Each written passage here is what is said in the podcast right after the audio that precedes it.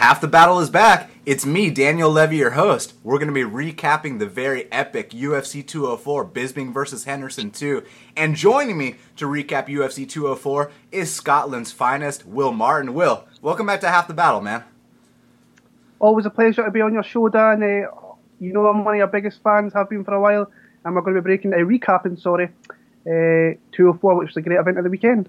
Oh man, it's great to have you back on, and you know it's cool because you were actually in attendance at UFC 204. You made the trip to Manchester from Scotland. Uh, first of all, I mean, what was it like? We're going to talk about, you know, the time uh, scheduling later, you know, how they started the fights at 4 a.m. But I just want to know, what was a fight week like for you, man?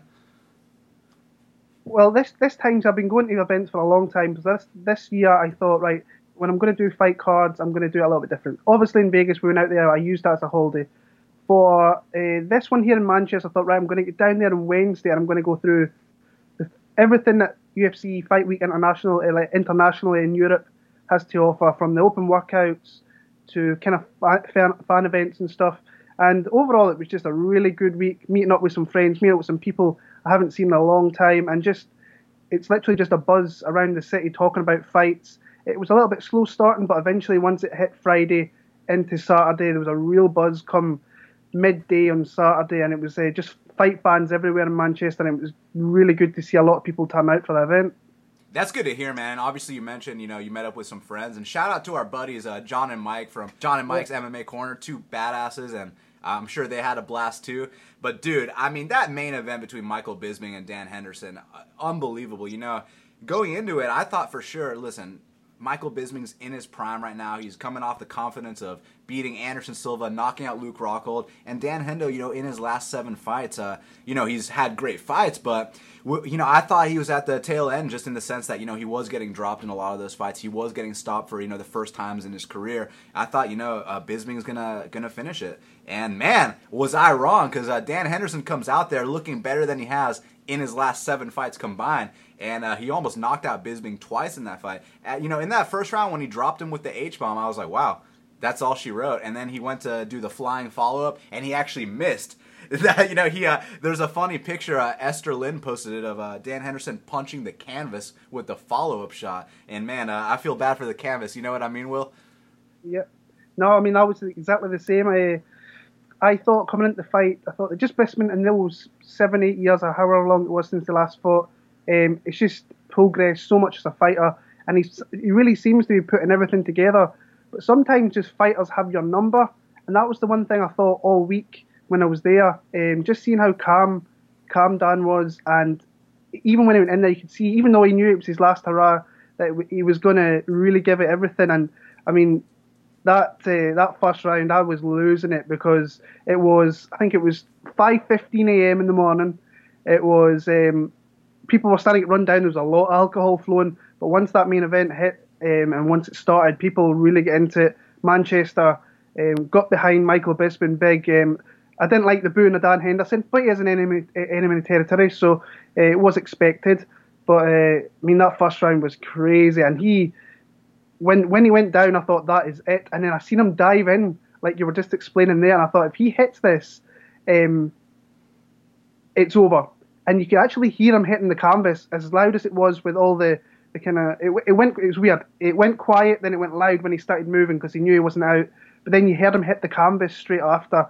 Um, and Bisping, all all fairness to him, got back to his feet and got through the adversity of that round and uh, came out for round number two.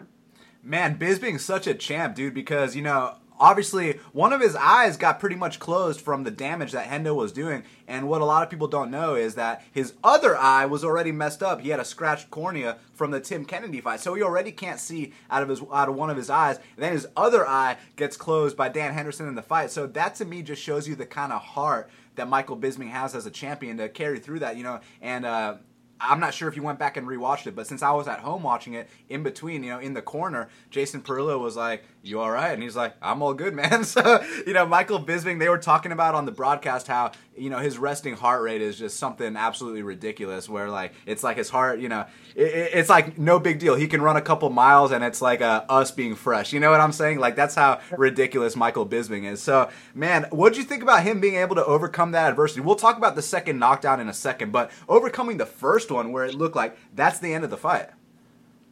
I thought he was out. I, honestly, when he when he threw that H bomb and he hit him, I th- honestly thought he was out, and I was jumping around because uh, I've never claimed to be the biggest Michael Bisping fan, but um, Dan Henderson, no matter who you picked through that week, knew when I met Dan Henderson through the week, I literally was starstruck, being a fan of the sport, and it, you kind of internally rooted for him to come out and finish his career with a huge win, get that UFC belt which he never got. Um, but I mean, the adversity that Bisping showed um, was huge. I think the cut underneath his eye was what a, a big elbow, possibly that he threw, it, and it, it looked bad at the end of the round. Uh, but coming through, I was really surprised, honestly, that he, he came through that round. But as you say, Bisping's got a lot of talent and a lot of heart. I think he showed his heart in this one a lot more than he has in the past. And uh, it was just a great start to the main event. It really was. Man, you know, it's funny because in two of his last three fights, he's been almost knocked out and had to come back. You know, the Anderson Silva fight with the knee. W- were you there for that one, man? I wasn't in London for that one. I'm not the biggest fan of London. I love going to events, but London is just a big old place. Too many people for a little country boy like me. So I, I always leave out London. I was there a couple of years ago, but London's not not really um, one I go to too often. Yeah, that's what uh, you and uh, John and Mike were saying, man. It's interesting. You know, it's been years since I've been there, but I would probably feel the same way. And for me, you know, it's funny because I've been to London more recently than I've been to Edinburgh, but I remember Edinburgh a lot better because I mean that's one of the most beautiful places I've ever been to in my life. But back on this, man, I mean Michael Bisping. So okay, he gets past the first knockdown, then the second round starts, and it looks like hey, he's finding his rhythm now. And then he hurts uh, Dan Henderson. You know, some say it was a body shot, some say it was a low blow, but bottom line, Dan Hendo was backing up. Bisping was looking for the finish. He starts teeing off, and man, you know it's funny. Two seconds before he got knocked down, I scream at my TV hands up, Bisping. and then out of nowhere, boom, the right hand floored him again. I was like, oh my god. But once again, he survived, man. So tell me, what was it like in the arena when he got knocked down that second time by the H bomb? So, in, the round one finished, we went into round two, and Bisping really came out and he was throwing, so he was putting everything together. He was using that kind of switch kick that he was throwing. He was throwing to the body. He was going high with it, mixing it up really nice in the feet. And um, from where I was sitting, I never really seen the shot, um, which looked a little low, but it, it was kind of hard to tell in the arena.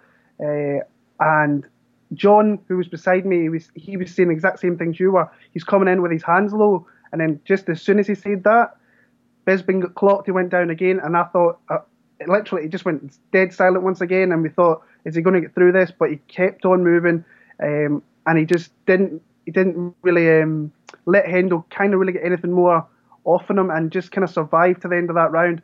But I thought it was a even the knockdown being so late in that round. I, I still thought it was a Michael Bisping round. I thought his cleaner, uh, cleaner techniques, cleaner strikes came through, and he just he won that round. But it was close towards him. But it was serious heart. The guy's got a, a real serious heart in him, and uh, just never gives up.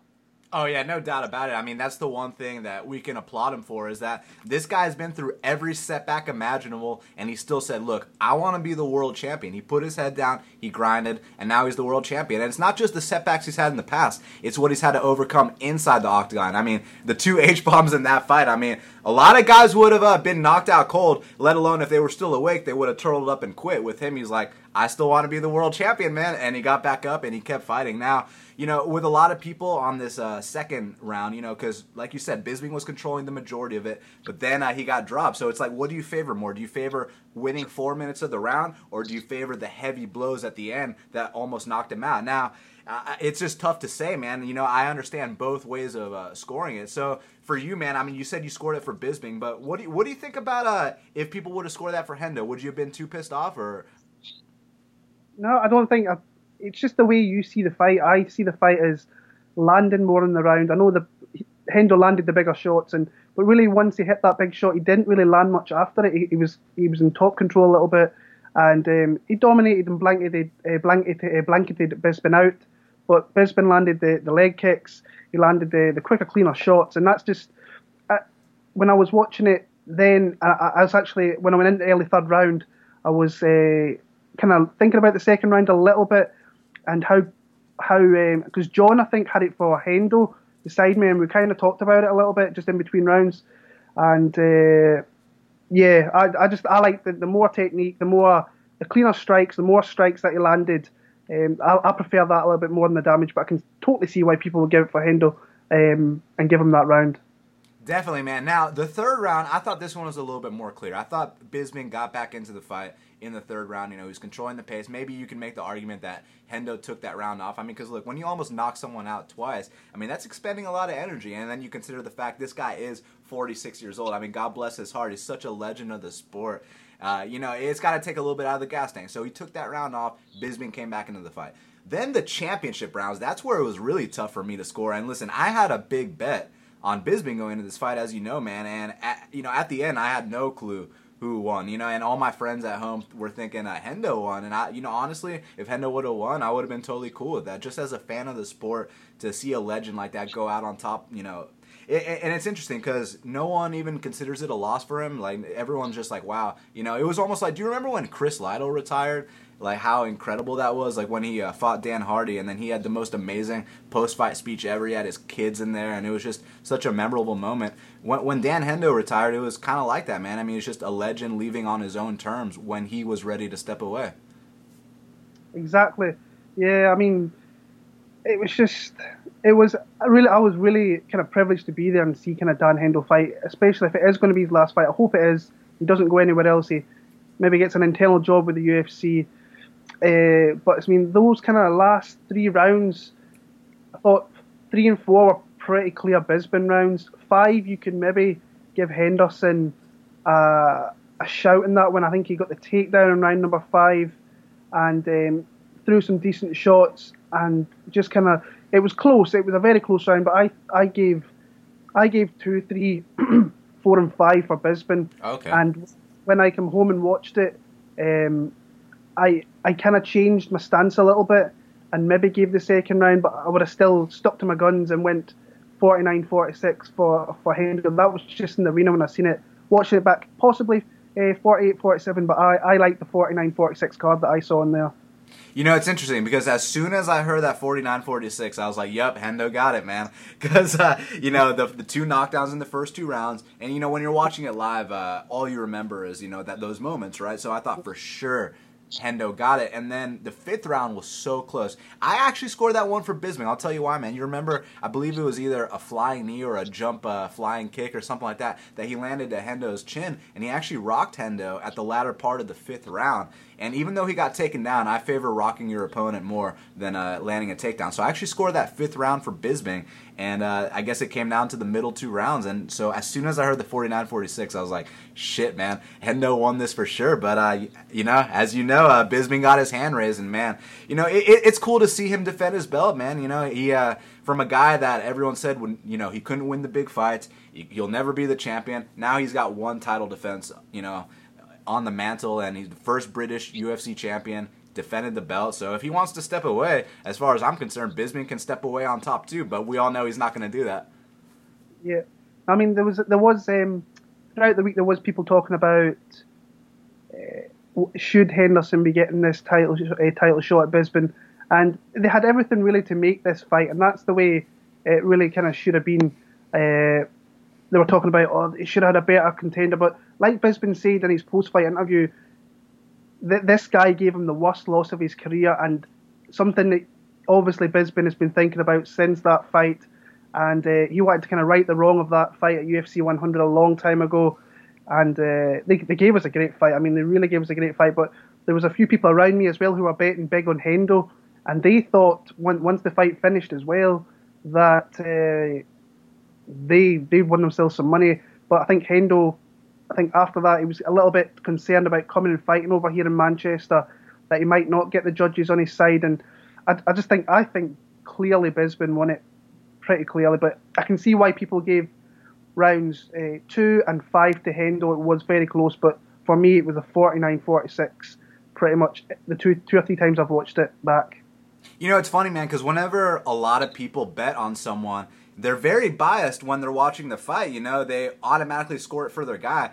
And I'm not like that at all, man. I always assume the worst, man. I always think my guy is losing unless without a shadow of a doubt he's winning. Like you remember uh, Jimmy Rivera versus Uriah Faber? I had a big bet on Jimmy. Even, you know, and he won every single round clearly after that fight was over, before the judges announced it, I was like asking my friends, like, "Are you sure we got this?" Like, you know what I mean? Like, I'm always assuming the worst. So in this one, you know, him getting dropped twice, I was like, "Yeah, Hendo got that for sure. And then, uh, you know, I watched it back and obviously I scored it for Bisping watching it again. But you brought up their first fight, and man, for everyone that watched UFC 100 live, that was the most vicious knockout in UFC history. I mean, along with uh, Terry Etim versus Barboza. But in terms of, you know, a knockout being landed by a punch, this was the most brutal because, you know, you recall after that knockout at UFC 100, we were all like, is Bisping alive? You know, because it was one of those knockouts kind of like I don't know if they showed this on TV, but you know, in Atlanta, UFC 201, uh, Anthony Hamilton fought Grabowski, and dude, Grabowski was out for like 10 minutes. Like I don't know if they showed that on TV, but he was out cold for like 10 minutes, right? So Bisping versus Hendo the first time was kind of like that as well. Like we were all like, "Yo, is Bisping alive, man?" And then finally, when he got back up to his feet, it was like, "Okay, thank God." But yeah, most vicious knockout in UFC history. So to come into that fight knowing this guy knocked me out so viciously, even though it was you know back in what 2008, 2009, just that has to play, you know, it has to have a psychological toll on you. And then I heard the interview with Bisping saying, you know, all fight week he had jitters like never before, you know, worse than when he fought Anderson, worse than when he fought Luke the second time. It was just something about fighting the guy, knowing that this man put me out cold, viciously in the most historic way possible. You know, there's gotta that's gotta play a toll on your mind, and you could see that it did, especially early in the fight. Will. Yeah, no, I, I, I agree with you 100% there. It was his redemption fight that he needed to get, and I was uh, once I kind of when I first had the matchup getting put together, I was a little bit. See, I was always planning going to this event as soon as I heard it was going, and then when I heard it was Dan Henderson, I was like, oh, really? So, uh, but then once you go back, you think about it, it is up there with one of the most vicious and memorable historic knockouts you will ever see in the UFC. And uh, I mean, Dan Dan um, Henderson made a kind of money off that with his, with his um, signature flying elbow, and it, I mean, just the kind of what Bisping has done this year is really, it's huge. It's really huge what he's did, and it's. It, I don't think he's getting enough credit for it. I know that Henderson was in a matchup people were really putting him in, but he still went out there, came through adversity not once but twice, and came through, got that decision, and he, he's 2016 is the year of Michael Bisping. I don't even think anybody will come close to that. And uh, beating legitimate legends, Anderson Silva, Dan Henderson, and nobody, I mean, nobody gave Michael Bisping a shot back in June at UFC 199, and he went out there and delivered. Uh, it was just incredible. So I've never, I've never claimed to be his biggest fan, but I do respect, respect him for what he's did for the UK MMA fight game, for European uh, MMA in general, and he's still doing it years after um, he's been in the UFC, and he's just progressing. He's shown more tools, shown more of his heart, uh, his determination, and that's something he's, he's just not willing to lose, and that's something that everybody should take in and try and put into their life and just never give up in anything because that guy has never gave up in his, his shot of a, or his dream of being the UFC champion. Now he's got it, he doesn't want to give it up. Yeah, and just to cap what you said, I mean, I don't think there's any debate that Michael Bisping is the fighter of the year for 2016. Just like Robbie Lawler was last year in 2015, you got to go with Michael Bisping being the fighter of the year. And it's funny, uh, I'm not sure if I'm going to vote for Hillary or Trump, but one thing I do know is I will be voting for Michael Bisping as the fighter of 2016. So, uh, you with me? Is he the fighter of the year, man? Yeah, I'm with you. I think I don't. Uh, I really don't see who you could put in front of him at this point. Have you got any suggestions who you think you could put ahead of Michael Bisping? Because I don't. I really. I don't see it. He's came through that fight with uh, Anderson, where not many, people were giving him a shot, and then second time around, uh, I mean, talking about the Anderson Silva fight, that guy got laid out brutally in that fight as well, and still came through to win that fight. So that's two times he did that this year. He's come out and beat the champion, who maybe took him a little bit not as serious as he should have, as he beat him pretty convincingly the first time around. But he came out and not only did he, he take that belt, he took it and dramatic fashion by knocking the champion out in the first round. So I don't think you can look anywhere else than Michael Bisping as your 2016 Fighter of the Year. He beat Anderson Silva, he won the belt, and he defended it. I mean, there's nothing else to say. Michael Bisping is your fighter of the year, unless uh, someone does something so dramatic in the next couple months. But, uh, you know, we'll, we'll, be tuning in, obviously, but as of now, Michael Bisping is uh, the front runner for that uh, that award, no doubt about it. Now the co-main event of the evening. This was a you know a passing of the guard type fight, passing of the torch. I mean, Gegard Mousasi defeated Vitor Belfort second round TKO. And uh, you know, I thought the fight was won within the first minute. You recall when Vitor Belfort threw that little blitz, he thought he hurt Gegard. He went to blitz him, and then Gegard was like, "Nope." right then and there, I thought the fight was over because we all know that Vitor, he's a very mental guy. You know, like uh, if uh, he knows that he can put you away, he's got the edge. But if you stand up to him, he's kind of like a bully. If you stand up to him, you know he's gonna he's gonna start to doubt himself a little bit, and that's exactly what happened. As soon as Gegard survived the first blitz, that was uh, all she wrote, man. And then once Gegard started establishing that jab, uh, game set and match, man, it was so uh, so surgical and I mean so precise. It's one of those jabs that it hits you in the eye, and then your eye starts watering, and you're like, man, I don't want to take that punch anymore. Then you got to worry about all the other strikes he's throwing. Then he throws a head kick to the back of your head, rocks you, you start covering up, and you're like, man, well, I don't want to take him to the ground because he's gonna sprawl and get on top of me, and I don't want to stand up with him either. But I also don't want to quit because I'm Vitor Belfort. So it's like, what do you do in that situation? And uh, you know, Gegard Mousasi teed off on him. Firstly, after he rocked him with that head kick and he started throwing those punches and bunches, man, I was like, damn, Mousasi is going off, man. And uh, that was badass. And then, you know, he brought him down on the ground with a nice little throw, got on top of him, and that's all she wrote. And it looks like, you know, we talked about this on the pre fight, man, that when Vitor Belfort gets taken down, you know, remember when he fought John Jones and he almost armbarred him? That guy is long gone because you look at the fight with Chris Weidman, you look at the fight with Jacare, and now you look at the fight with Gegard Mousasi. You take him down. The guy's not, you know, trying to retain his guard. He's not trying to, you know, buck off and get back to his feet. He's, you know, he's like, all right, full mount me and pound me out, man. I'm done fighting. Like, so, you know, is it one of those things where, look, Vitor is a guy that fought in three different eras of the sport. He beat Tank Abbott. You know, he competed against Couture and Liddell. He competed against Rockhold and Weidman and Silva, all these fighters. He's competed in every era of the sport. Is it just a matter of the sport passing him by, or is it, you know, a mix of that and Gegard is, uh, you know, the, the real deal in 2016? Both.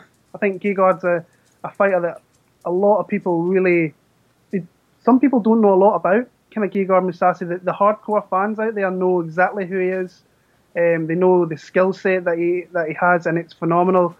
Uh, but Vitor Belfort, you nailed it clean on the head when you said once he put that blitz out there in Gegard, and Gegard never buckled, never did anything.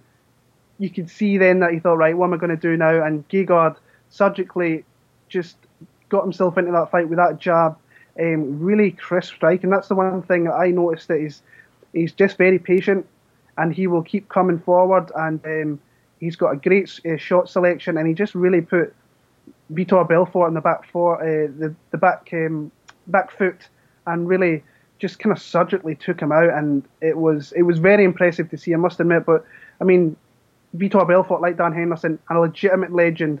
Um, fought every decade, and he's fought the best guys in and around that. Even outside the UFC, fought good guys as well. Um, but I mean, we we talked on John and Mike's show last week that he's I think he's at a black belt, but like he shows really bad tendencies, punching off your back. Um, yeah, what was up with that, man? It's what you don't. I mean, if you're a black belt, you, you know fine well you don't do that. Um, Jacare, he went to, he just flailed down to the ground there. You don't do that with Jacare.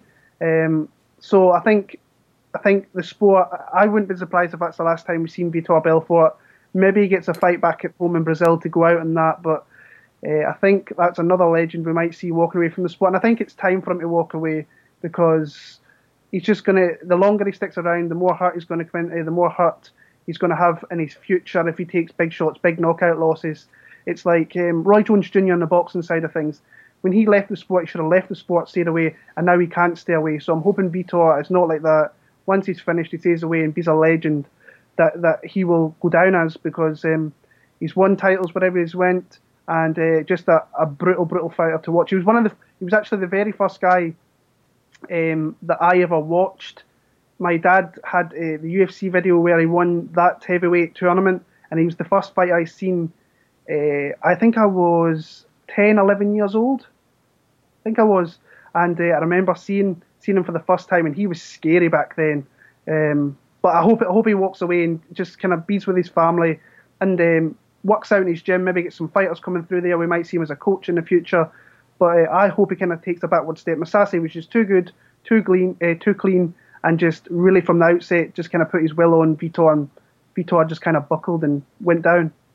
Yeah, and obviously I wouldn't be disappointed if Vitor retired either. But if he wants to come back for one more, I would recommend that it's against another fellow aging legend. You know, someone like Rashad Evans, Shogun Machida, you know, someone like that. And whether it's at 185 or 205, that's neither here nor there. But bottom line, I think it has to be a fighter like that if he doesn't retire. You you with me on that, or do you think he should take more of a newcomer type type fighter? Or, I mean, see the thing with that is, man, you know, if he wins, obviously it looks good, but man, he could get crushed and some dude could make their name off of him. Whereas you fight a guy like Rashad Shogun Machida, and, you know, no matter who wins or loses, they're both legends.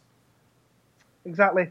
Earlier on in the week, Vitor was talking about a Legends division. He would he would like to buy into the UFC and have a Legends division. So I think it's clear that he wants to fight legends of the sport. Your Shoguns, your Rashad, your Lyoto, they are legends of the sport. They will go down as legends of the sport, previous champions. So they're the kind of fights that he probably has to have, and that's the fight I think he will want if he does fight on. Yeah, no doubt about it, man. And you know, I'm actually glad that he brought that up because you know, he, he really is a legend. You know, I mentioned how he's fought in every era of the sport, but just look at his resume. Look at who he's fought. Anderson Silva, Anthony Rumble Johnson, Luke Rockhold, Chris Weidman, Jacare, Mousasi. I mean, Chuck Liddell, Randy Couture. The list goes on. He literally fought everyone. He fought all the best fighters. Uh, from the time that he was in the sport to now, man, Dan Henderson. I mean, you can go on and on. So Vitor, I mean, if he steps away, much respect, and if he comes back for one more, I'll definitely be tuning in. But as far as Mousasi, man, I mean, I think he's right up there for a title shot, dude. I mean, because look, everyone's tied up in the middleweight division. You got Whittaker taking on Brunson. You got Jacare rematching Rockhold. You got Romero versus Weidman. And the one guy that doesn't have a fight is Gegard Mousasi. Now, a lot of us, you know, at least I thought that Michael Bisping was going to go out there and finish Dan Henderson. It didn't go out like it didn't happen like that at all. In fact, he took a lot of damage, so now he's going to have to take some time off. I was thinking that if he didn't have to take time off, him and Mousasi could, you know, settle their differences real quick. But I think Bisping might be on the shelf for a minute, and it, it'll let you know the middleweight tournament, as they like to say, play out between those other matchups. So, do you think Mousasi is going to get the next title shot, or do you think there's going to be another fight for him uh, before that? Uh, I would like to see Mousasi get a shot. I think with all these guys fighting within the next what two months, some of these guys come out if they all have really tough fights, they're all going to be injured. So Mousasi is probably sitting in the best position out of all those fighters because if they all something happens or something goes down, he's the next in line after those six guys without a shadow of doubt. So I can see him taking another fight personally. I think that I thought he was very good in the mic and he called out Anderson Silva. I thought that was very smart. Um, Anderson is the biggest name in that middleweight division, even though he hasn't got the belt. He's the, the biggest name in that um, that weight class. And he always has been in the UFC. But there is a, I think Anderson's. I can see that Anderson Silva fight being put together. It wouldn't surprise me in the slightest if uh, I was actually talking to people from the Netherlands whether they put Gegard Mousasi as a main event on there in the early the early 2017 schedule, and Anderson Silva v Gegard Mousasi in Amsterdam is just a headline fight written all over it. European fans would love to see it. I think world MMA fans would love to see it. Uh, but I would, I think Mousasi's put himself in the, the best position out of the probably top seven guys um, outside, or top six guys outside Michael Bisping. I think that he's put himself right in prime spot, maybe to get a title shot in the new year. If not, he's going to get himself a big fight nonetheless. Yeah, I'm hoping it's the title shot. I mean, look, don't get me wrong. Mousasi and Anderson, they fight each other. Obviously, I'm going to watch. I mean, look, it's two legends. But I don't want to see Anderson get hurt, man. I want to see him go out there and fight someone like GSP, the fight that we wanted to see for so long. Obviously, it's, you know, a little bit uh, too late, but at the same time, I'm still going to be tuning in, man. I mean, two legends, and at least both of them are past their prime. Whereas if you look at Anderson versus Mousasi, Mousasi is you know flat in his prime, whereas you know Anderson's a little bit past it. Not saying that Anderson can't compete because his last two fights are against the middleweight and light heavyweight champion. He went to decision in both of them, so you can never count him out. But obviously, uh, Gegard would be favored there, and you know, like I said, I don't want to see Anderson get hurt, so I want to see Gegard get a title shot or fight one of the winners of uh, you know this middleweight tournament, whether it's uh, Romero, Weidman, Whittaker, Brunson, or Jacare, Rockhold.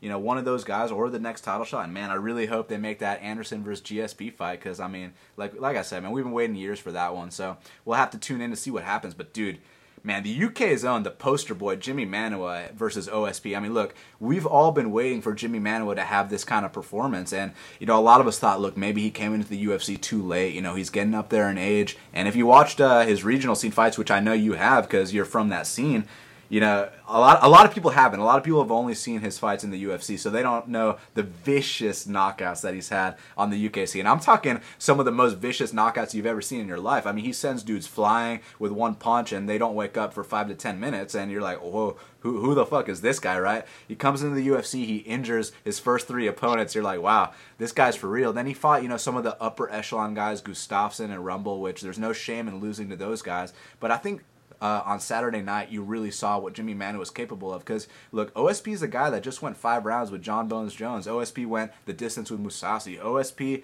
is uh, one of the best fighters in that division. He's a top, he's a perennial top five guy, and you have to be a good fighter to beat OSP but you have to be a spectacular fighter to finish OSP via knockout. And that's what uh, Jimi Manuwa did. And it wasn't just uh, the finishing sequence. Even before that, that body shot he landed, it was just like, oh my God. And then when he dropped him the first time, you see how OSP grabbed himself on the fence? I was like, man, OSP's got so much heart, dude. Like, that was, that was really badass. So he gets back up, he keeps trying to fight. And then, uh, man, that, that finishing blow, you saw what happened to OSP's leg. His leg got caught under him. And I was just, think, I was just thinking, man, thank God that follow up punch didn't land because if that would have landed, it would have been another one of those situations where he's out for five straight minutes. But you know, the ref uh, knew when to jump in, and you know, props to Jimi Manuwa. That's a, that's what you call a knockout of the night right there, Will. Uh, the crowd when that when that shot landed and OSP went down, the crowd went bananas. Uh, when the, when the fight kind of started, I thought that Jimi I wasn't sure about his game plan trying to grapple with OSP because I thought that OSP was the clear favourite if they were going to be grappling for three straight rounds. And he kind of went back and forward to it in the first round, but you could see really towards the end of the first round that those body shots were starting to land and they were so clean that OSP wanted none of it whatsoever. And um, one of the things, I mean, I picked OSP going into that fight. I just thought he was, I think outside your we all know who the top guys are in that division. OSP is just out there. You've got maybe Bader, uh, Gus, uh, Rumble, DC, Jones. OSP is sitting there pretty right outside there, so he beats anybody kind of down behind him. And but Jimi Manuwa through fight week was like so much emotion, um, so much confidence, I should say, was pouring from this guy. It was really hard to pick against him because he, he was telling everybody in the hotel, this is what's going to happen. This is what I'm going to do. Just exuding confidence, and you took confidence just by looking at him, tell, uh, saying these things. And sometimes when you speak to fighters, they have to be confident because they're going into a fist fight. So, but the way he was portraying that, it was like, oh shit, someone, someone's going to go down here. I mean, and once he started picking those body shots, and he, he got OSP where he wanted him, and that that just that that huge shot that he hit him with, and he went down, and I had a perfect view of when OSP went down, and I was like, that is a, a really brutal knockout. I never seen the flying the flying punch after it, pretty much, um, until I came home and watched it. But it was it was brutal, a brutal knockout, a big win for Jimi, and it'll move him up into maybe that position where OSP's sitting right now, and he'll get himself another big fight. And then if he wins that fight against that guy, he might be knocking on the door a title shot. So yeah. All right, I need your opinion on this. Jimi Manuwa versus the winner of Ryan Bader versus Nogueira yeah, that's that's the fight to. It, it, it kind of matches up pretty well because they're fighting soon. I think it's in about five weeks or so. Uh, that is the fight to make. Um, he's not going to fight Gustafsson again. He's not going to fight Rumble again. He has to fight the winner of that one, and they put themselves. I mean, Ryan Bader, he's been John at DC for a long time. So if DC uh, beats Rumble, then you would think that Bader is kind of right in line for that next shot. But that's the fight to make. Manuwa versus uh, Bader versus Little Nog.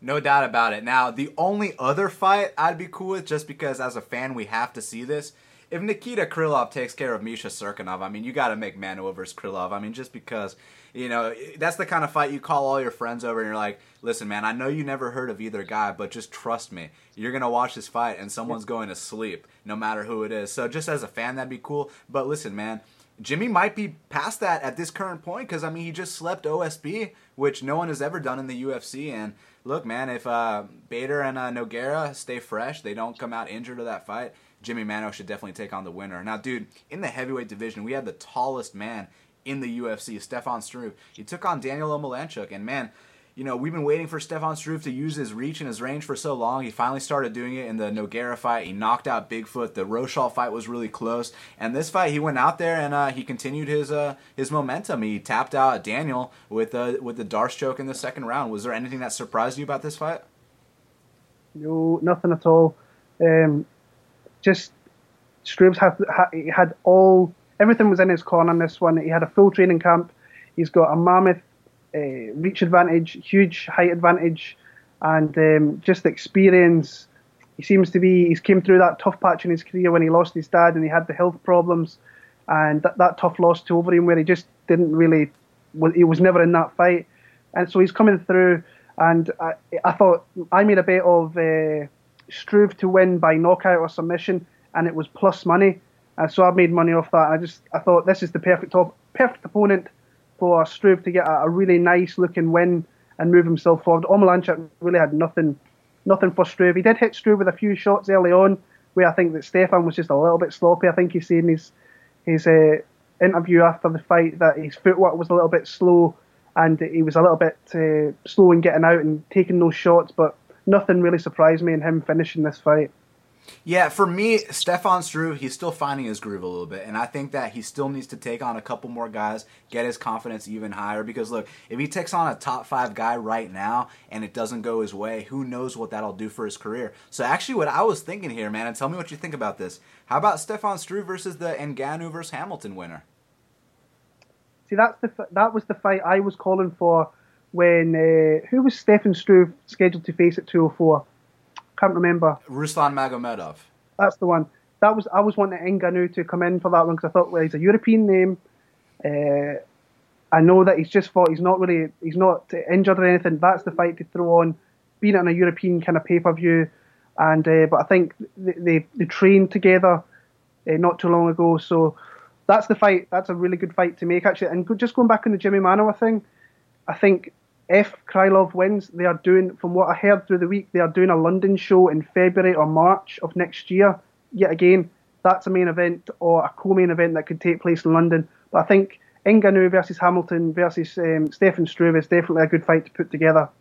Definitely. In the featherweight division, Mirsad Bektic made his return. And man, it's been a while since he fought, you know. Last time he competed, aside from Saturday night, was in that same card that Carlos Condit fought Thiago Alves, just to put it into perspective. And man, you know, he recovered great from the ACL surgery. He looked better than ever. I know, uh, you know, Russell Doane, he's such a tough guy. I have so much respect for him. But look, man, you know, two weeks ago, Russell Doane and I were talking about Hawaiian cuisine on uh, Half the Battle. A week later, he gets the call up a weight class. So we all know he wasn't in the best shape coming into this fight, but he's such a badass that he'll fight anyone, anytime, anywhere. So much respect to Russell Doane. But as far as this fight was concerned, man, I mean, Mirsad did what he wanted to do. You know, he uh, he took him down, he pinned him up against the fence, and when it was time to choke him out, he choked him out. I didn't really learn too much about Mirsad just because I kind of expected him to take care of biz here. I bet the under two and a half. It, it was just a matter of principle. You know, Doane going up a weight class on short notice, and uh, you know Mirsad being such a stud for that weight class. And you know, with that being said, man, who should he fight next?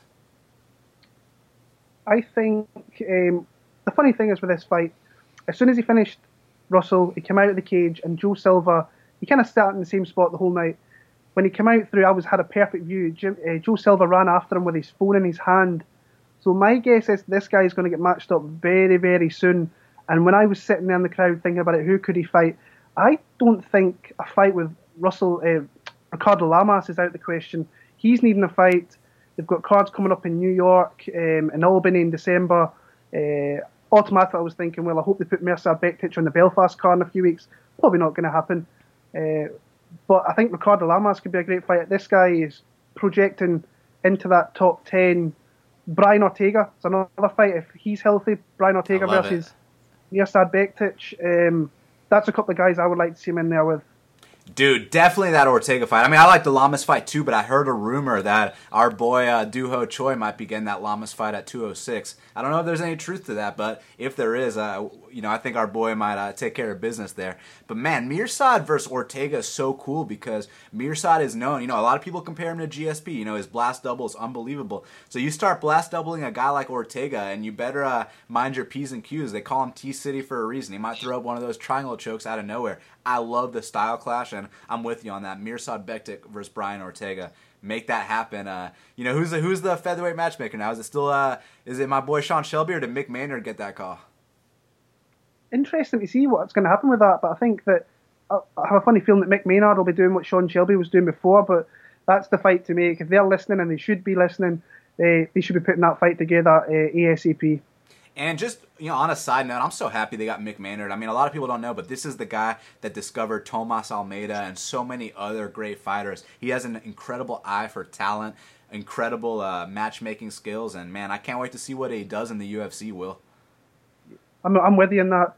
I mean, the guy discovers talent, he puts good fights together, and he, with the, the, the more talent that he has in the UFC, he's only going to do that more in the UFC, and that's going to benefit us fans in the future hundred percent. It's just cool to see that you know as a you know the vets, the OGs, the Joe Silvas, the Lorenzo Fertitas, as they start to you know transition to that next stage of their career, it's not like they're just handing it off to anyone. They're picking the right people. They want to make sure that this is still a well-oiled machine, and much respect because they're not letting the fans down. They never have, and they never will. Now, Yuri Alcantara versus Brad Pickett. I mean, man, First of all, so much respect for both of these guys, but Yuri Alcantara, when he's on his game, I think he's one of the best fighters in the bantamweight division, dude. I mean, he's so dangerous and he just he looked better than he ever has, man. I mean, that spinning elbow and you know, before that he was uh he was throwing these nice body kicks and yeah, he's just such a badass. So he drops Pickett, gets on top of him, and I was like, dude, you can just pound him out right here if you want to. And he's like, you know, I'm gonna go for a mounted triangle, and then he goes for an armbar, then switches it back to the triangle and gets the tap flawless performance by Yuri Alcantara, worthy of the 50k bonus, and uh, you know much respect to Pickett. He's a warrior. He's fought everyone. And uh, you know, I'm not sure if uh, Pickett will be back. You know, it, not because he's going to get cut, because he absolutely won't. It's Brad Pickett, but because maybe he's he's thinking, you know, maybe this might be my last one, because he was talking about that before the Francisco fight. But with that being said, man, I mean, you know, Yuri's so dangerous that it's there's no shame in losing to that. And Brad could still come back and beat a couple guys in that division. You know, they were going to make that Brad Pickett versus Henry Briones fight. I still think that's a good fight for him. You know, someone that'll come to stand and bang with him, but you know, not like Yuri, who's uh, just a monster. So as far as Yuri is concerned, let's talk about him first, man. I mean who, who do you want to see him fight next, man? There's a lot of options in that division, you know. And his last fight prior to this, you know, he, went all three with Jimmy Rivera, which you know, there's no shame in losing to Jimmy, as you know. And Jimmy dropped him twice. I mean, excuse me, Yuri dropped Jimmy twice in that fight, man. Uh, Yuri's so dangerous. That this was a showcase fight against Pickett. So, who, who do you want to see Yuri fight next, man? Yuri's in kind of he's in that tough position because you don't really see him as elite guy in that division. So you feed him maybe a, an Aljamain Sterling and give him uh, an up and comer who can maybe make a name off Yuri, and you you know Alcantara is really going to give him a tough fight as well with the, the kind of styles that they have.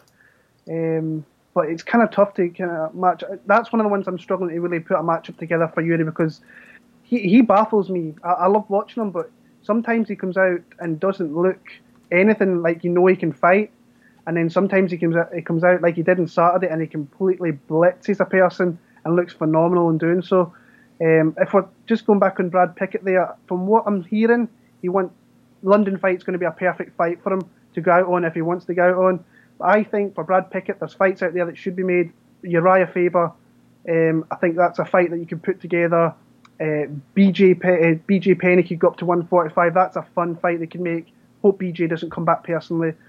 But um, Alcantara looked phenomenal. He literally, I was motionless when I seen the the transition on the ground, and it, it looked like Pickett was going to get out, and then he just he clasped it on, and it was a fifty thousand um, bonus for sure. As soon as you seen it, that that was it.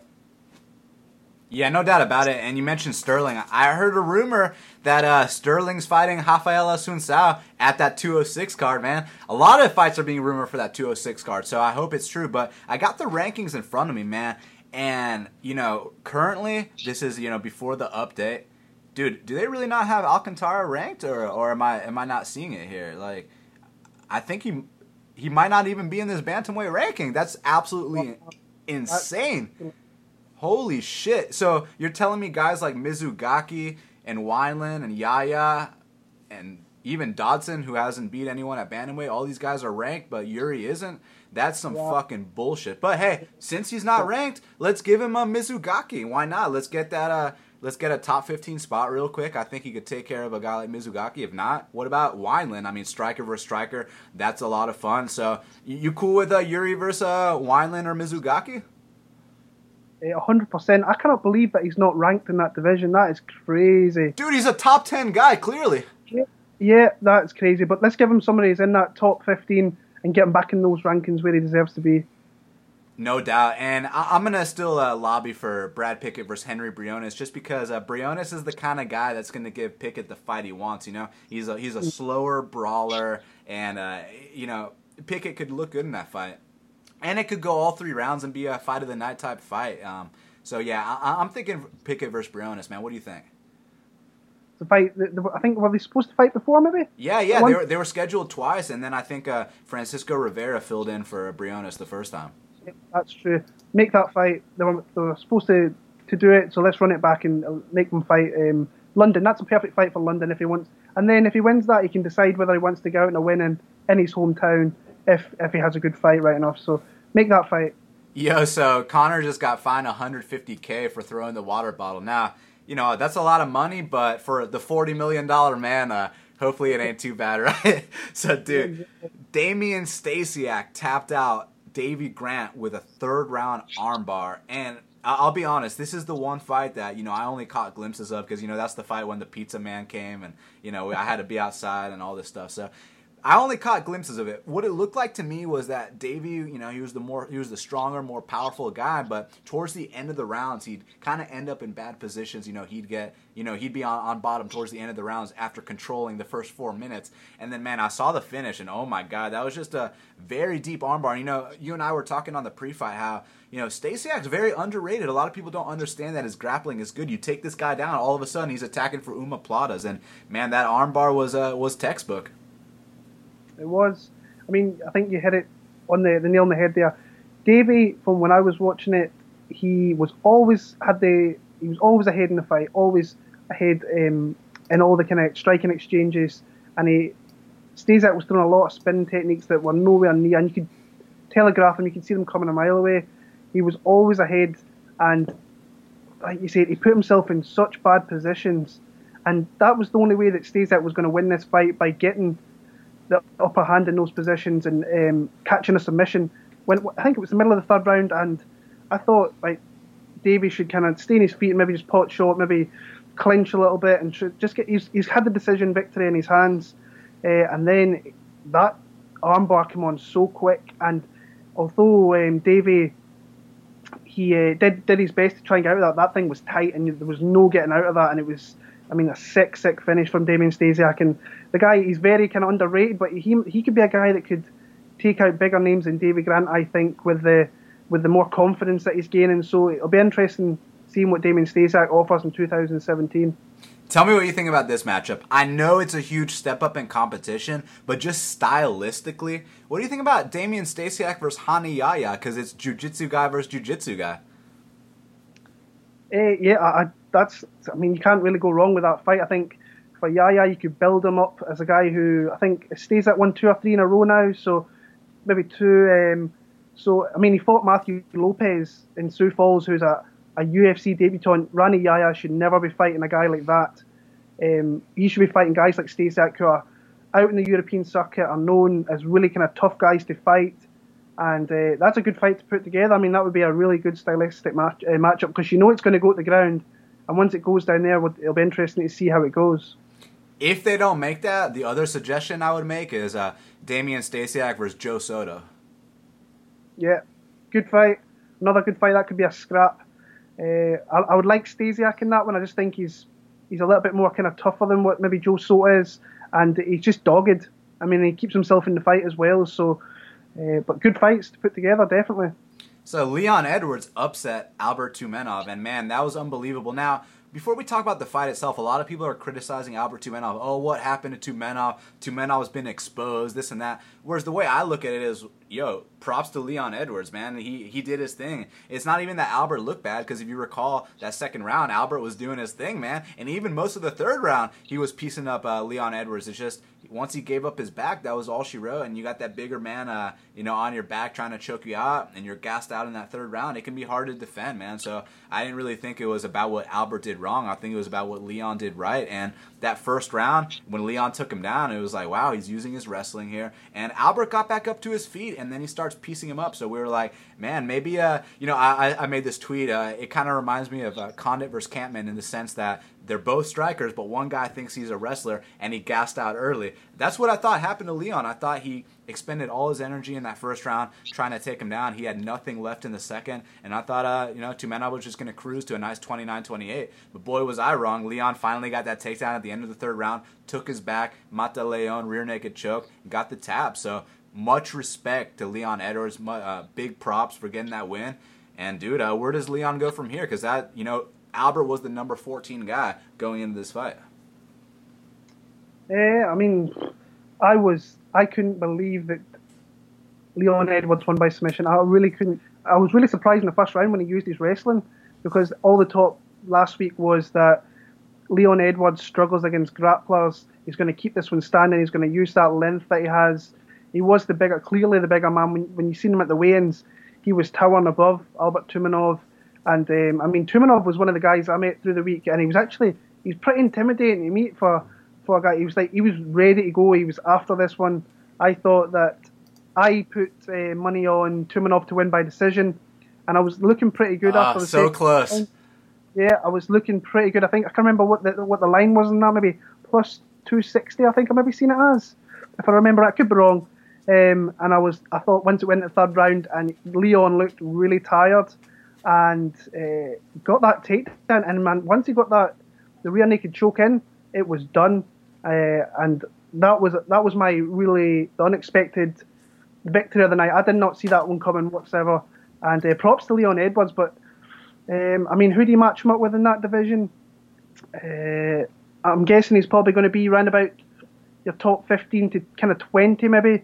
He's in that region right outside, maybe. Uh, hard to tell off the top of my head now. Thinking, what have you got? I got Alan Jouban versus Leon Edwards. What do you think, my man? That's a good fight. Yeah, yeah, that's a, that's a good fight. I like that one.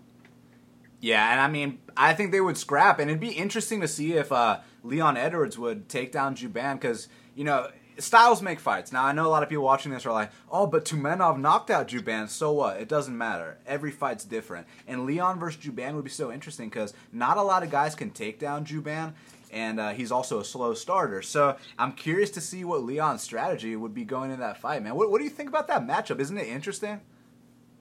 Yeah, that's a good fight. I mean, because you would think that um, it's going to stay standing between Jouban and Edwards, but I mean, Edwards used his wrestling, and we know that uh, Jouban uh, uses. He's pretty good. He works out with uh, his jiu-jitsu. He works out that pretty well. He's I think it's, it's his tenth planet, Eddie Bravo. So he's going to have some skills down in there. Not that we've seen know too much of it, but that's a really good fight to me, especially for like a European market because Leon, although he's known over here in Europe, he's still fairly, fairly kind of quiet on the scene. It's another fight. If he comes out there wins impressively, I mean that means he's uh, two or three. I think maybe a third uh, fight in a row where he's won. So that's a great fight, a really good fight. Tell me what you think about this: Albert Tumenov versus Matt the Immortal Brown. Ooh. I was actually thinking about Leon Edwards there against Matt Brown, and I thought, yeah, but uh, that's a good fight as well. Tumenov, but would, would they give him a savage like Matt Brown? He needs a win, and he needs it badly his confidence shot, and you don't want to be getting a fight with Matt Brown with your confidence probably at an all-time low. So uh, that would be a sick fight, but maybe I don't know whether I'd be wanting Matt Brown coming off two losses either. No, no doubt about it. Both guys are coming off two losses. Now it's interesting because I was thinking, look, maybe they give Albert Tumenov, you know, someone that he can knock out, get his confidence back. But then I thought, man, you know, Matt's lost four of his last five. Even though it is Matt Brown, he was competitive in most of those fights. I know the Jake Ellenberger fight happened how it happened, but the other three losses were competitive, man. So to me, uh, it'd be interesting. But let's say they don't do that and they give Albert Tumenov, you know, someone that's not in the top 15, someone that he can probably put away. You know, who, who is that guy in the welterweight division? You know, I know uh, Ellenberger just got matched up with Masvidal, so that's out of the picture. Is there anyone else that sticks out in your mind that could be a good rebound for Tumenov? Uh, Montano. Is he still in the UFC? give him to Albert Tumenov and let Tumenov kick him out of the UFC. Um, that's who I would give him to. Just bring him over here to Europe and let Tumenov just beat upon his ass. If Belal Muhammad didn't do enough of it, uh, and just get him out of the UFC. There we go. Albert Tumenov versus Augusto Montaño. I like it, man. So, Mark, how do you how do you pronounce this guy's last name? Uh, Dakis or what? Diakiese. Mark Diakiese. Oh, Diakiese. Yeah, bro. That kid's legit, man. And it's funny because he got in the worst possible spot he could have got very early in that fight. You know, he went in there. I think he had, man, he had too much adrenaline. He tried to throw that flying knee at first, and it was very badly timed. Uh, you know, and I think it'll be better timed in his next appearance. It was just, you know, that that UFC debut. You know how it goes. Guys are never their best in their UFC debut, and that's not true. Someone's gonna be like, well, what about this guy that got a seven second knockout? I get it, man. But a lot of the times they're not their best in their UFC debuts, and you know, dude, uh, fuck. You know, that first round, he had to overcome some adversity. He showed me he can get up from bottom. And then, man, he put away Lucas Sajewski in that second round and made him straight up quit. Those body shots were adding up and uh, he put him away. I'm very impressed with him. What I want to see is uh, is Mark versus uh, Nick Hein. Well, that's a good fight as well, especially. Mean, we're talking about European market here because obviously, from what I'm hearing, they're going to be concentrating pretty hard on the European market in 2017. And uh, I mean, that Mark Diakiese can make that fight with Nick Hein uh, really interesting. He can make it exciting because Nick Hein fights for the most part, aren't really exciting. We we kind of know how it's going to go, and he's not really faced anybody with a who's really progressing. I mean, when he fought James Vick, James Vick was a guy on the up.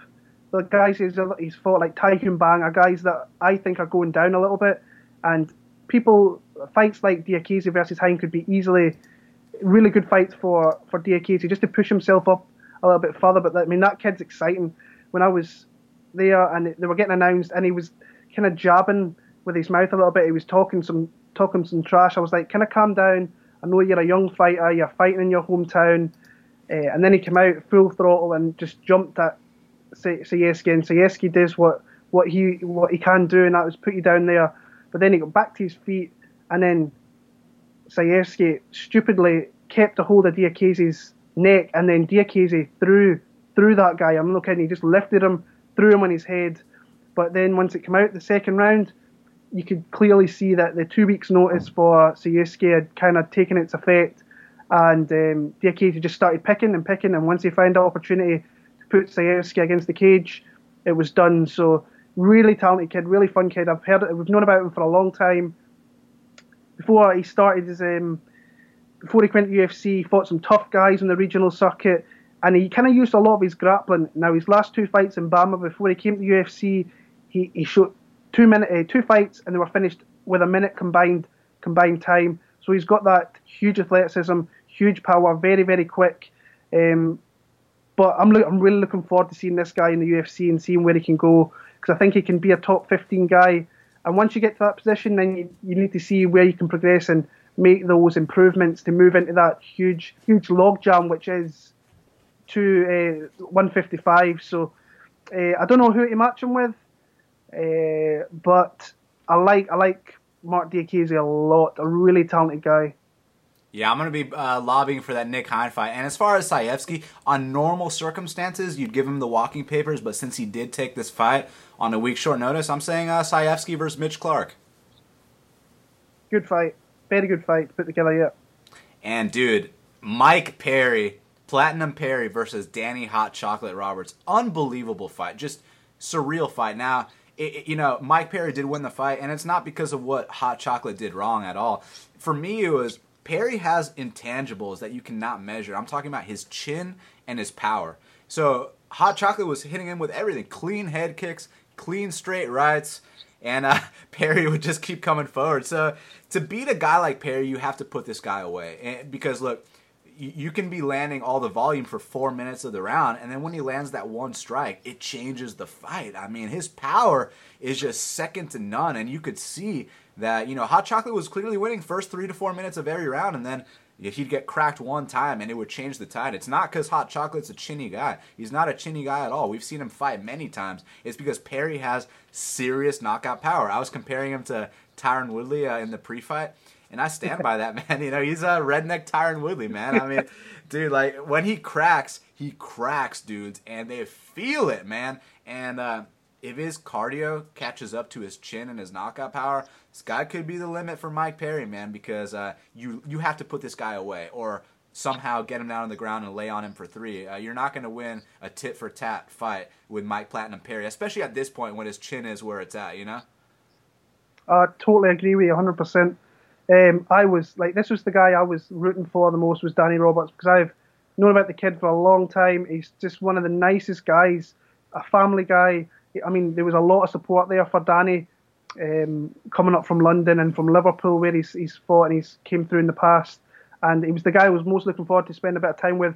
Had a few minutes with him um, before, I think it was the Thursday before the weigh-ins. He was just about to get his weight cut started and he was just we're talking about when we were all in Vegas and um, just how nice a lot of the fans were. And yourself, I was talking about how we met him, and he was just a great guy, and that was the guy I was rooting for. And I was, I must admit, I was devastated at the end of that, that third round. And um, but I mean, it was. I think Danny would have won that fight if it got to the decisions. I really do. But Mike, Mike Perry is leg, legit. You need to to put this guy out, or you're in trouble. And he's just he's one of those brawlers that is going to stay in your face, and um, he's going to throw leather, and he's he's going to eventually he's going to catch you and and really um, really put you down. I mean, the one thing I didn't like with this fight was that fight was done before.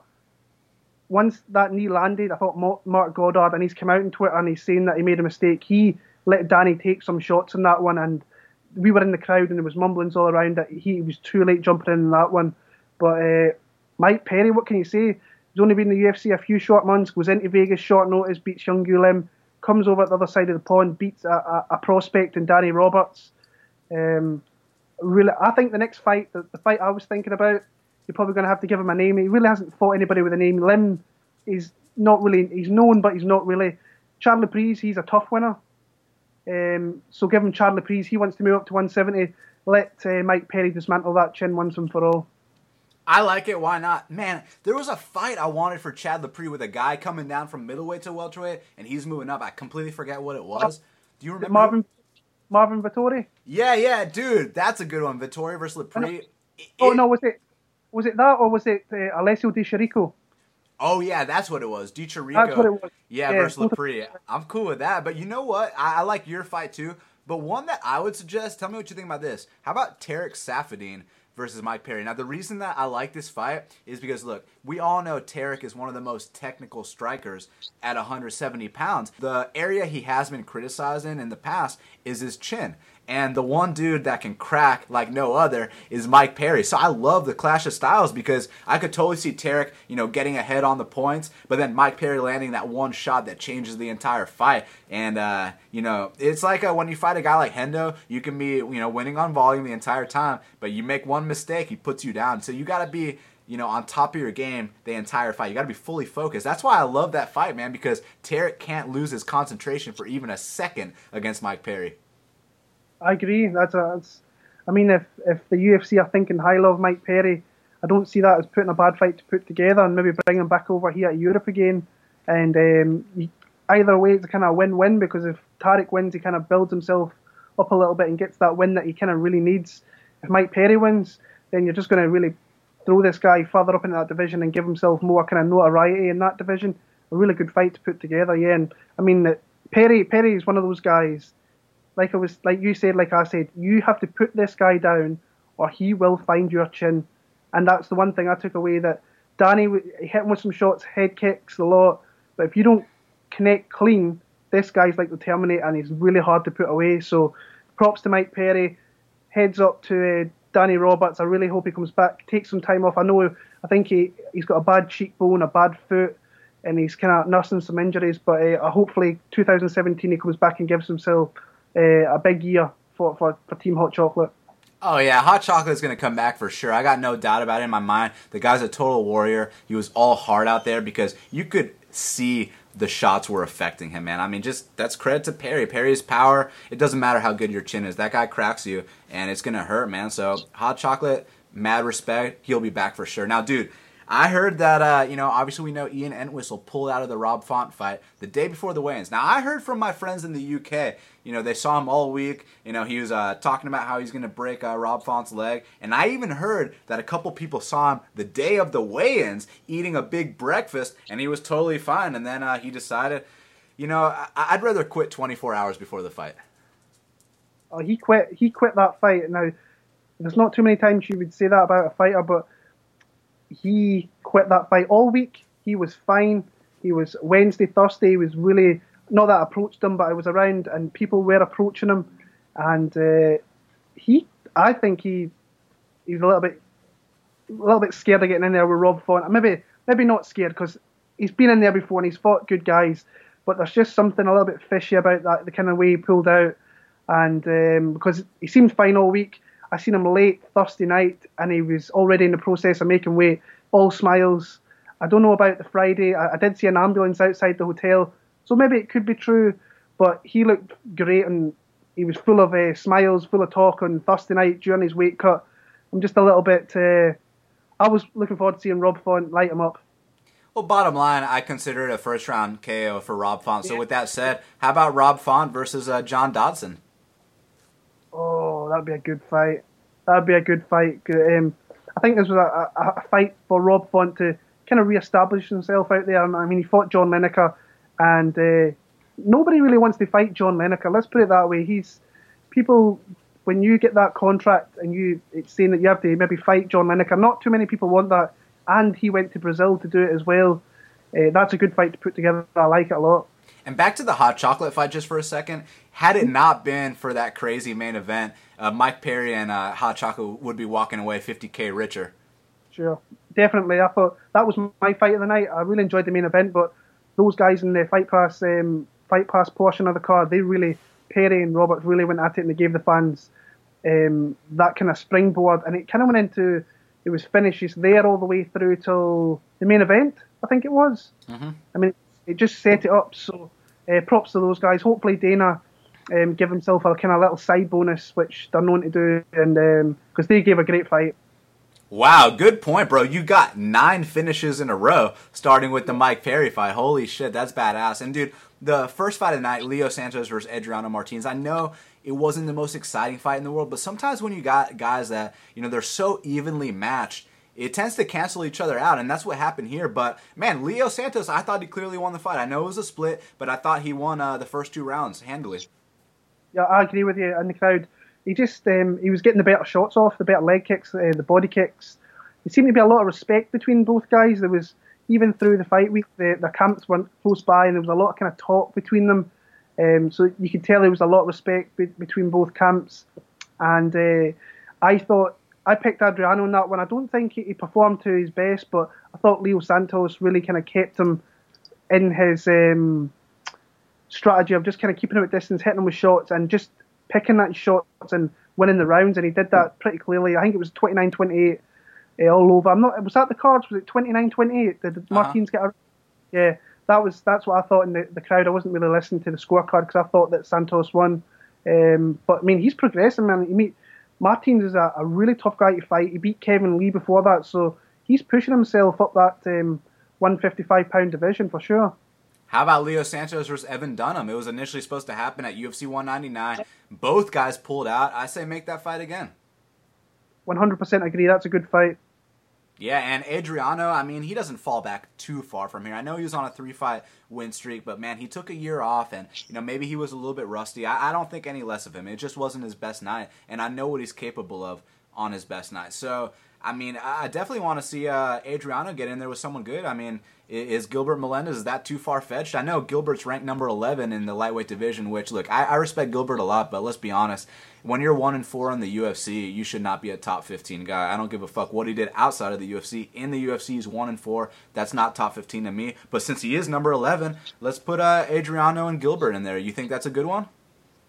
That's not a bad fight to put together. I was thinking, I was actually just sitting here thinking, how about Mr. James Vick against Adriano Martins? I was, dude. I was actually thinking that too. I wasn't gonna say it, but yeah, I'm down with that too. Uh, the, the, thing with Vick is uh, he's taking some time off, man. Which yeah. much respect to him because a lot of these guys they don't take the proper amount of time off. Now at that 199 card, you know, there were a lot of knockouts. Uh, Bobby Green versus Poirier, Luke Rockhold versus uh, Bisping. There were a lot of knockouts, and a lot of the, the, fighters came back too soon. You know, Bobby Green was supposed to fight Josh Burkman. He got injured, so he pulled out. But in my opinion, he was coming back too soon. Luke Rockhold's already scheduled for a main event with Jacare. Uh, these guys are coming back too soon. Whereas Vick, you know, he's a smart guy. He was like, look, man, I'm, I'm going to take the rest of the year off and you know nurse some injuries and just take time off. Look, Robbie Lawler he pulled out of the Cowboy fight for the same reason, and uh, I think that's a smart thing to do. And I think early 2017, why not? Uh, James Vick versus uh, Adriano Martins. I'm totally cool with that. Will. Thanks so much for taking the time to speak with me right here, right now on Half the Battle, brother. Uh, I'm glad you had a blast at the fights. anything else that went down that you want to share on the show, man? Because I, know it must have been so cool, just that, that fight week environment all the UK fans are unbelievable. You guys had to stay up, you know, at a very, uh, you guys had to show up there at what, 3, 4 a.m., and it just shows the dedication, the passion of the fans of the UK. So, I mean, is there anything else you want to talk about, man? Because you were there, brother. No, just just how much I wish, um, I just pretty much wish I could go to every UFC card, probably going because I, I really do. I love being around fight week and just the because then it culminates in fights at the end of it, and you, are meeting up with people you know who are true fans, and you can sit there for hours talking to these people. Um, just I, am kind of lucky that because I'm going to Belfast in about five weeks for for Gunnar versus um, Dong Hyun Kim, and I'm really looking forward to seeing uh, Teruto Ishihara just knock the chin off Artem Lobov. So yeah, I mean, just a great, great week. I just wish I could do it all the time. Um, but maybe in the future that might might happen where I, I need to win some money, win some bets, and just start going to these events full time, win the lotto or something. Oh yeah, man. Listen, if I win the lotto, I'm giving you one mil just because you're my boy. You know what I'm saying? but dude, real quick. All right, you brought up Dong Hyun Kim versus um, versus the uh, versus uh, Gunnar Nelson. I was about to say Dong Hyun Kim versus the Stun Gun, but uh, Gunnar Nelson versus the Stun Gun. I mean, dude, you see that one going the distance? Because I, I, played the under two and a half at plus one fifty. I, I think someone might get knocked out here. Yeah, I, I see that. I like um, I like Gunny in that one. I think they, they bring them over um, to get a, a not, notable win there. I mean, I think Dong Hyun Kim is still what top ten maybe in that division. Good question. I'm about to tell you. Um, he is number ten exactly. That's a perfect fight for for Gunnar Nelson. They'll bring them over to Europe. Everything's on his side there. He's in Ireland. I know we're in um, the North Island instead of the South, where he usually trains at SBG. It's not that far. You're going to get loads of people coming up from Ireland. Iceland's not far away. Um, so that's a really good fight for Gunnar. I like that two and a half sounds really really nice, and uh, I'll need to have a little bit of a look at that one. But um, that's a good bet to put together for that. And dude, before we get out of here, you know we got a month without UFC, but on the next card. Ferguson's fighting RDA. Benny is fighting a Rashid. Now, real quick, man, I want to know your take on Benny versus Rashid because that's such a good fight. And Rashid's an unbelievable fighter, obviously, but it's been, you know, when he steps inside the octagon on November 5th, it'll be two two days short of a year off since the last time we saw him compete. And uh, with Benny, obviously, he's coming off the win over Vick, which he looked better than he ever had. And uh, look, I, I think Rashid's an amazing fighter, but everyone has to take that first UFC L. No one is exempt from it. And Benny at plus 160, which he was a couple days back when I played it, even though Rashid's amazing, I, I, feel obligated to take that shot on a matter of principle. Beneil, a 160 underdog in this one. Yeah, it, it, got moved down to 45, 145, but it was 160 for like three weeks straight. See, we haven't got the lines over here for that fight yet, but that's crazy. If I, if I can get, I mean, if it's 145 now, if I can get 140, 150, I'll be on that as well because I think the style matchup, everything just kind of benefits um, Beneil a little bit. He's got that experience of the big fights. He's been in there with uh, guys um, around that top 15. I mean, in the top 15 Ks and stuff. So Michael Johnson. Uh, yeah, Michael Johnson. I mean, that's that's a really. I think that's a good fight for Beneil Dariush. I, I haven't really looked into too much tape on them yet. It's actually quite nice to have a little break because we had a run of like two months solid. Now I know we'd like fights every weekend, but a little break here and there is not too bad. But um, no, I like I like Beneil in that one early on. Anyway, I have to do a little bit of tape study, but good, good fight. And just for the people out there that are listening, this how sharp Dan is. Dan told me last week, Tony Ferguson, Rafael dos Anjos, under 3.5 rounds is plus money. Uh, what what is it? Plus one. 135. 35. Now, if you people are listening to this, go out there and put it on right now because as soon as that line becomes available for me, I'll be throwing on that. So uh, yeah, looking forward to those two fights on that card especially. Man, and you know it's funny because in my opinion it should have been set at one and a half. So when you see a three and a half, it's not two and a half, it's three and a half for these two killers, and it's in Mexico yeah. with the altitude. And speaking of the altitude, that's a big factor for the Benny fight too, because we have seen Benny kind of gas in the past, but he does come from King's MMA. We know Fabricio Werdum went to Mexico way in advance before his fight with Cain. That camp is very aware of the elevation in Mexico. So I'm curious uh, what he's doing uh, prior to the fight to get ready for that. Will. I'm, I'm with you there as well. I think um, with Werdum being in his camp, I think Werdum has to tell him that go out to Mexico a few weeks early, get your body acclimatized to that massive change coming from from uh, California to to there in Mexico City. Um, I think he's got the right guys in his corner to be telling him those things. They've had experience of it. Um, it's whether maybe Tony Ferguson does the same because I don't see Tony going out there a few weeks early. I can see Beneil going out there. I think that Tony's got kids in that as well now, uh, now as well. So going out there two weeks early, that's a lot to take away. Where Benny hasn't got any of those distractions, he should be out there a couple of weeks early and getting ready for that fight uh, in Mexico City. Definitely. Well, Will, thanks again for the time, brother. Let the audience know uh, where to follow you, your YouTube videos, your Twitter, and anything else you want to plug, man. Um, you can find me at Will Martin MMA. I'm always there for talking um, talking about the great sport that we all love. You can I will post uh, post my uh, picks for every UFC event to go to my YouTube and you can just see me randomly talk about fights and uh, just leave your questions, your answer uh, questions, your comments below, and I'll get back to you as soon as I can. And the one last thing I'm going to say is, yesterday I forgot to say happy birthday, and I seen you blasting dudes on Twitter today like fuck you and everything. So and yesterday I was off the planet. So happy birthday for yesterday, belated birthday. And uh, as always, thanks for having me on. I always enjoy talking fights with you, brother. Oh, you got it, man. Certain people get a pass, such as my friends that go to UFC events at five in the morning. So, you know, I'm sure that was the last thing on your mind. I appreciate it, brother. Always good to talk to you. All the fans, you have to check out Will's videos and on Twitter. I mean, you just just do it. Do it for uh, the greater good. now, for everyone else, you know, follow me on Twitter at Best Fight Picks, bestfightpicks.com for my plays. And this podcast, Half the Battle, is on iTunes, SoundCloud, and YouTube. So until the next time, let's cash these bets.